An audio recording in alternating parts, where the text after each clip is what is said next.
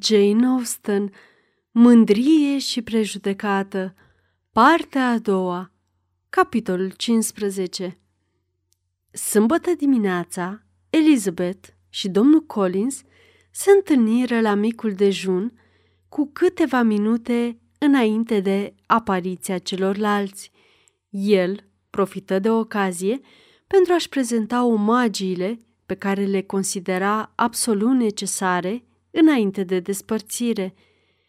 "Nu știu, domnișoară Elizabeth," spuse el, "dacă doamna Collins și-a exprimat deja mulțumirea pentru amabilitatea dumneavoastră de a ne fi vizitat, dar sunt convins că nu veți părăsi casa. Fără să vă spun, vă asigur că am simțit cu toții favoarea pe care ne-ați făcut-o prin prezența dumneavoastră. Noi știm cât de puține sunt lucrurile care ar conta pe cineva să vină în umila noastră locuință, modul nostru simplu de viață, camerele mici, numărul mic de servitori și oamenii puțini pe care îi vedem fac din Hunsford un loc extrem de plictisitor pentru o domnișoară ca dumneavoastră. Sper însă că veți fi încredințată de recunoștința ce vă purtăm pentru bunăvoința dumneavoastră și că am făcut tot ce ne-a stat în puteri pentru ca timpul petrecut aici să nu fi fost neplăcut." Elizabeth se grăbi să-i mulțumească și să-l asigure că fusese fericită. Petrecuse 6 săptămâni foarte agreabile, iar bucuria de a fi cu Charlotte și atențiile amabile de care avusese parte o făceau pe ea să se simtă obligată. Domnul Collins părea mulțumit și cu un zâmbet și mai solemn răspunse: "Îmi face o mare plăcere să aud că nu v-ați petrecut timpul într-un mod dezagreabil. Noi am făcut tot ce am stat în putință, având din fericire posibilitatea de a vă prezenta unei societăți foarte înalte și datorită legăturilor noastre cu Rosings, posibilitatea de a schimba mereu umilul nostru decor. Ne putem mândri cu faptul că vizita dumneavoastră la Hunsford n-a fost cu totul plictisitoare.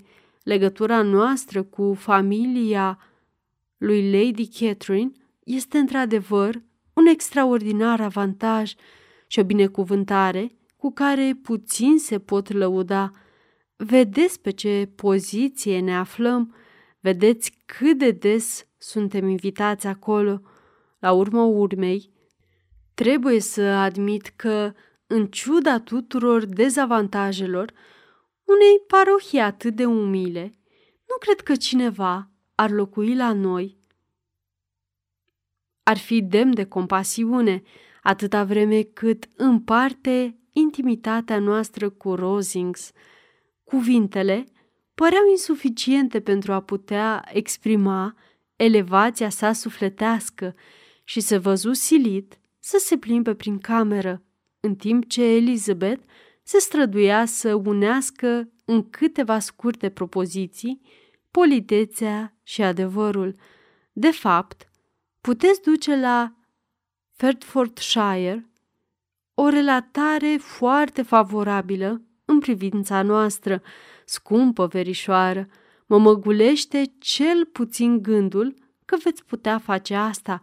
Ați fost zilnic martora atențiilor deosebite pe care Lady Catherine le arată față de doamna Collins și sunt încredințat că nu aveți impresia că prietena dumneavoastră nu a făcut o alegere norocoasă, dar în acest aspect ar fi mai bine să păstrăm tăcerea.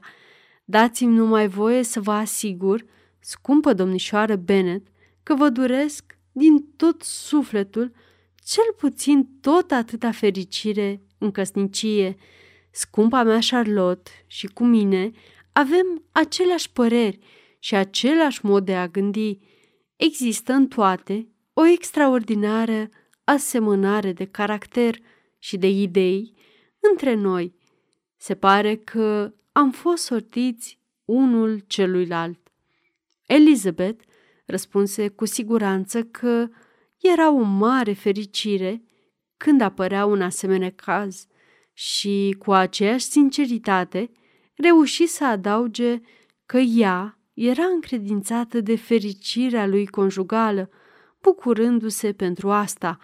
Nu-i păru totuși deloc rău ca discuția lor să fie întreruptă de intrarea doamnei de la care toate acestea izvorau. Biata Charlotte era trist să o lase într-o asemenea societate, dar ea o alesese cu ochii deschiși și, cu toate că regreta plecarea musafirilor, nu părea să aibă nevoie de compasiune. Căminul și gospodăria, parohia, păsările ei de curte și toate preocupările ce se nășteau de aici nu-și pierduseră încă farmecul. În cele din urmă sosi trăsura, cuferele fură fixate deasupra, pachetele puse înăuntru și totul declarat pregătit pentru plecare.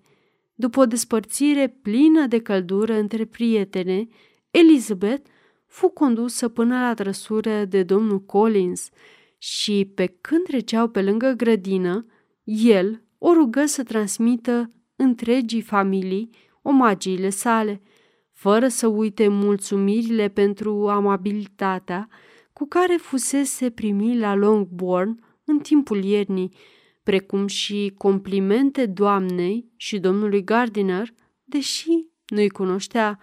Apoi o ajută să urce ca și pe Maria, iar când portiera era pe punctul de a fi închisă, le reaminti cu oarecare uimire că dumnealor uitaseră să lase un mesaj pentru doamnele de la Rosings, dar, adăugă el, doriți cu siguranță ca umilele dumneavoastră omagii să le fie transmise împreună cu mulțumiri pline de recunoștință pentru amabilitatea pe care v-au arătat-o atâta vreme cât ați fost aici. Elizabeth nu se împotrivi, așadar portiera putu fi închisă și trăsura pleca. Doamne Dumnezeule, exprimă Maria după câteva momente de liniște, parcă ar fi trecut o zi sau două de când am venit aici. Cu toate astea, câte lucruri s-au întâmplat! Într-adevăr, foarte multe, spuse însoțitoarea ei cu un suspin. Am luat masa de 2 ori la Rosings, în afară de faptul că am fost invitate de 2 ori la ceai. Câte voi avea de povestit! Elizabeth adăugă pentru sine. Iar eu câte voi avea de ascuns. Călătoria se scurtase fără prea multă conversație sau necazuri și după 4 ore de la plecarea din Hunsford ajunseră la reședința domnului Gardiner, unde urmau să rămână câteva zile. Jane arăta bine, iar Elizabeth a avut puține ocazii de a observa dispoziția printre numeroasele acțiuni pe care mătușa le rezervase pentru ele cu amabilitate. Însă Jane urma să se întoarcă acasă cu ea, iar la Longbourn avea suficient timp pentru a o observa. Între timp, nu fără un oarecare efort, putea aștepta chiar și până la Longbourn ca să-i poată vorbi sorei ei despre propunerea domnului Darcy. A ști că stătea în puterile ei să-i dezvăluie un lucru care ar fi uimit-o atât de tare pe Jane și în același timp ar fi măgulit cu atâta forță rămășițele propriei vanități pe care rațiunea nu reușise încă să le alunge, era o tentație imensă.